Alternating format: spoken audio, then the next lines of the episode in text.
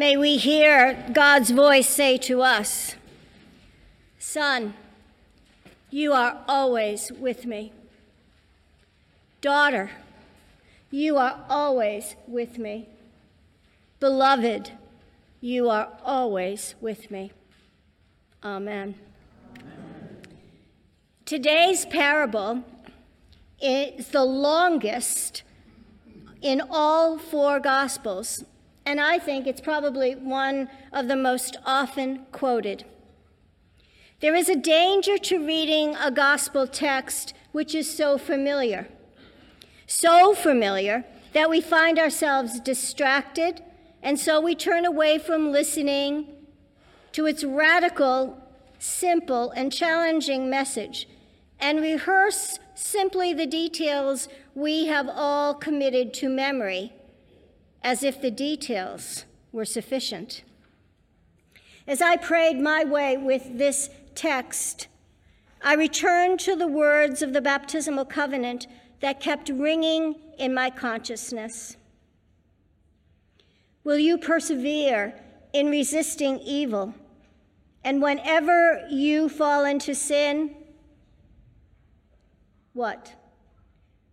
Repent and return to the Lord. Let's do that again. Because we can. Will you persevere in resisting evil? And whenever you fall into sin, repent and return to the Lord? Uh, I will with. Well, we're getting there. It's, it's been a minute. It's been maybe even two. I will with God's help.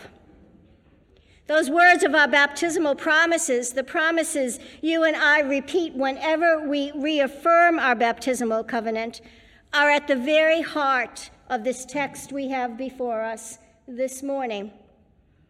This pandemic has been a time of returning and returning and returning and departing and departing and departing. It is a rhythm that we know too well these days. But it is a rhythm in this gospel text that brings us face to face, face to face with love. How many times have you and I persevered in resisting evil? How many times have you and I fallen into the temptations of this very human life we live? And how many times have we presented ourselves as sinners to repent and return to the Lord? The question itself is startling in all its honesty, and the reality of human brokenness and its frailty is clear. The question is not phrased in our baptismal covenant Will you persevere in resisting evil? And if you fall into sin, repent and return to the Lord. But rather, it states the truth that we will fall into sin. We do fall into sin.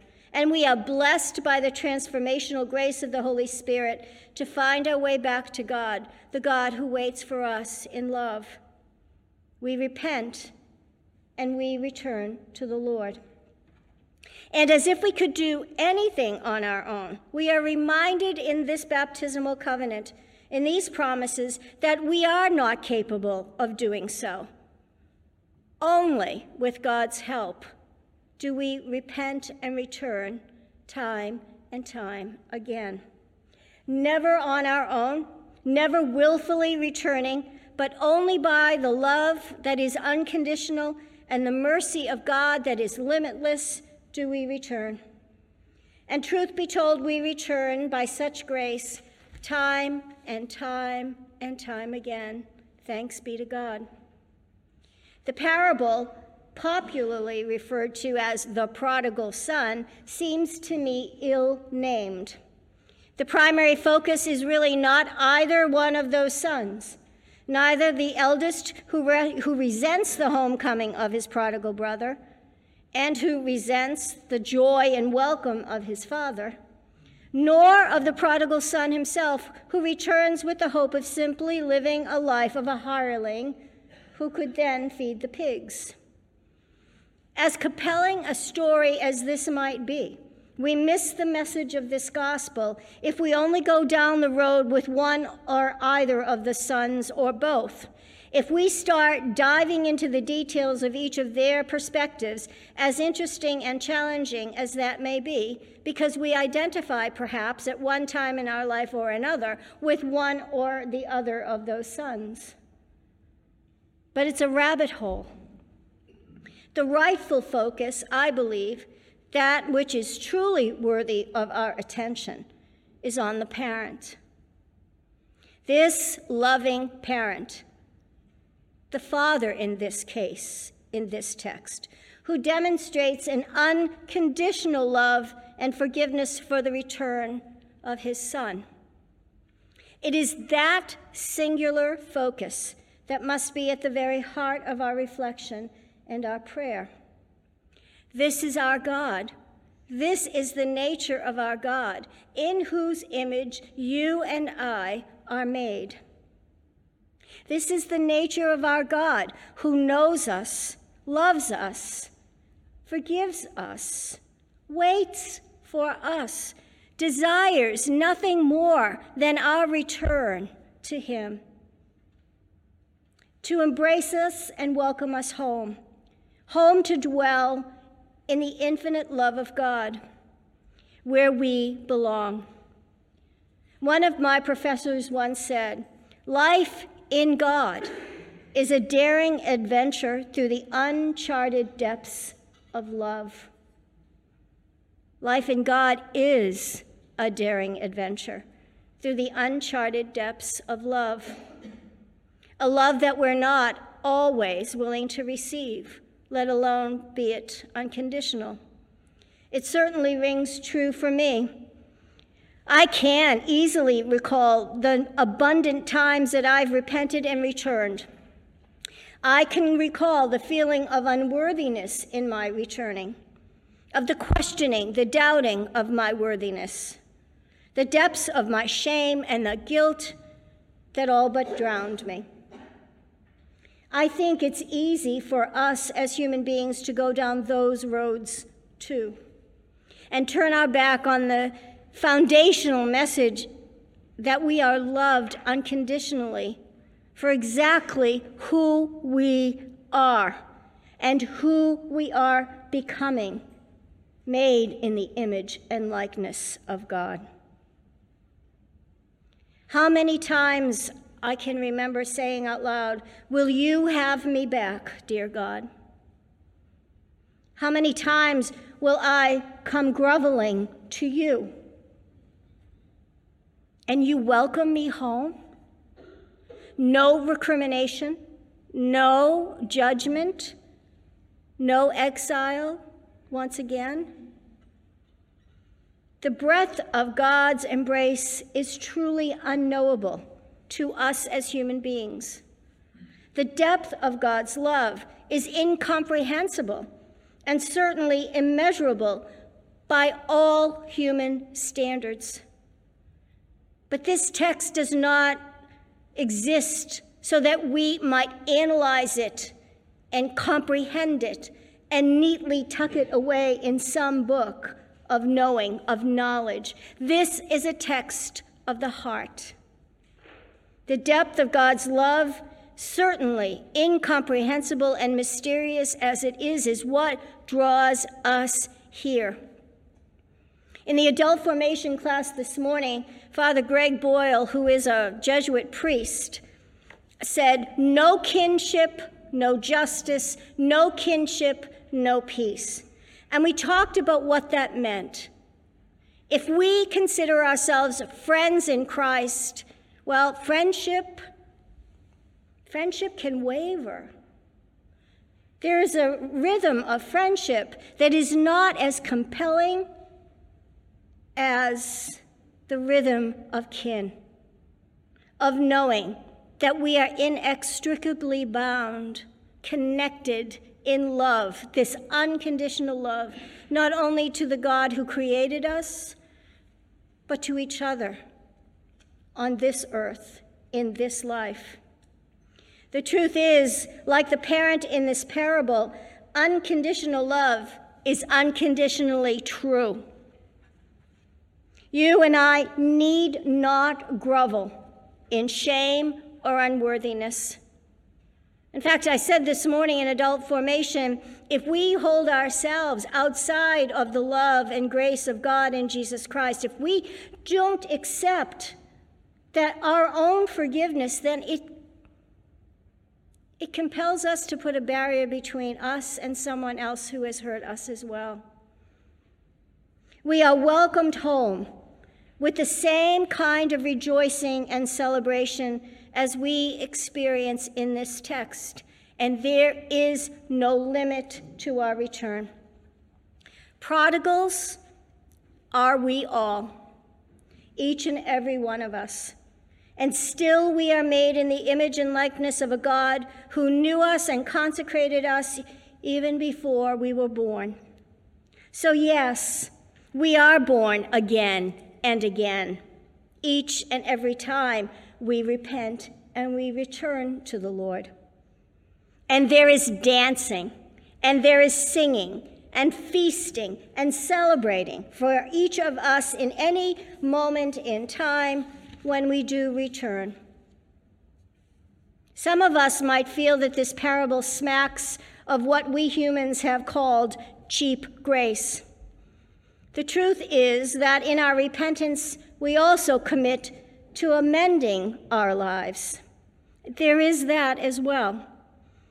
To the serious nature of our human response to the unconditional love of God, there is the matter of accountability before God.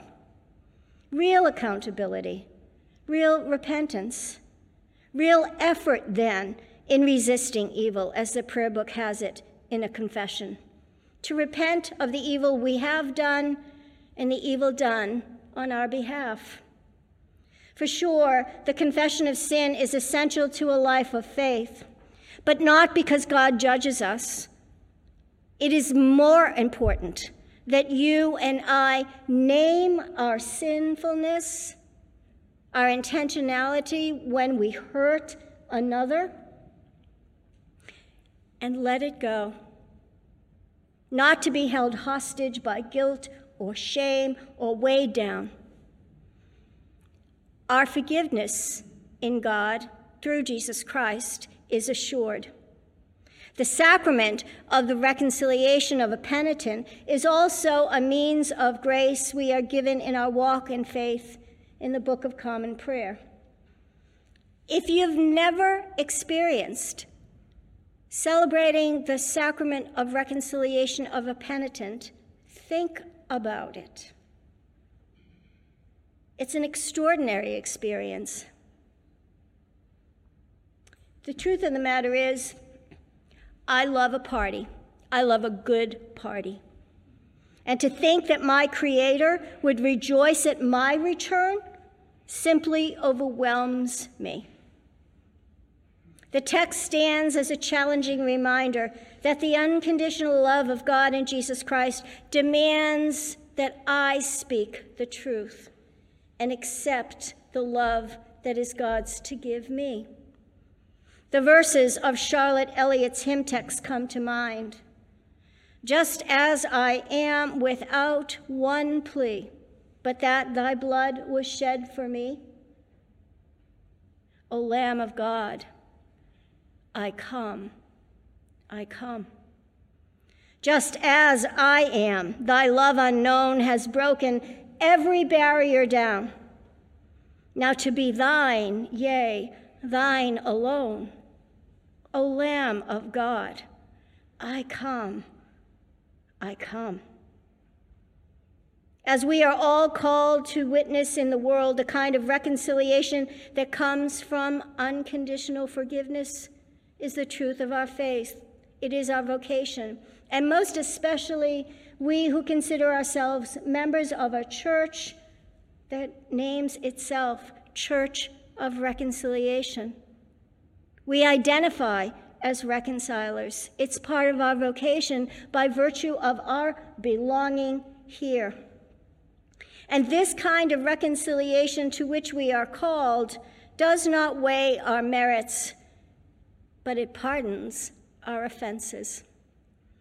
This fourth Sunday of Lent is also referred to as Laetare Sunday, a Sunday to rejoice. Even in the midst of the season of Lent, you and I are called out of the weightiness, perhaps, of what we carry.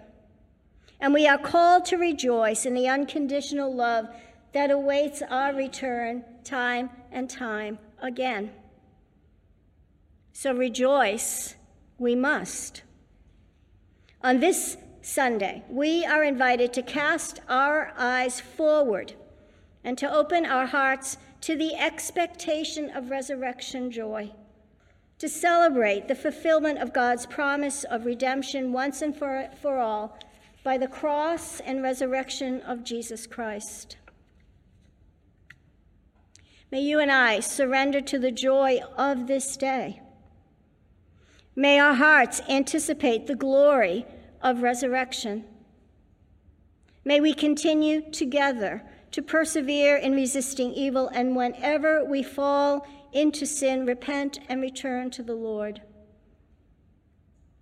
May we know that it is the love, the unconditional love of God in Jesus Christ that welcomes us home time and time again for you and I, our beloveds.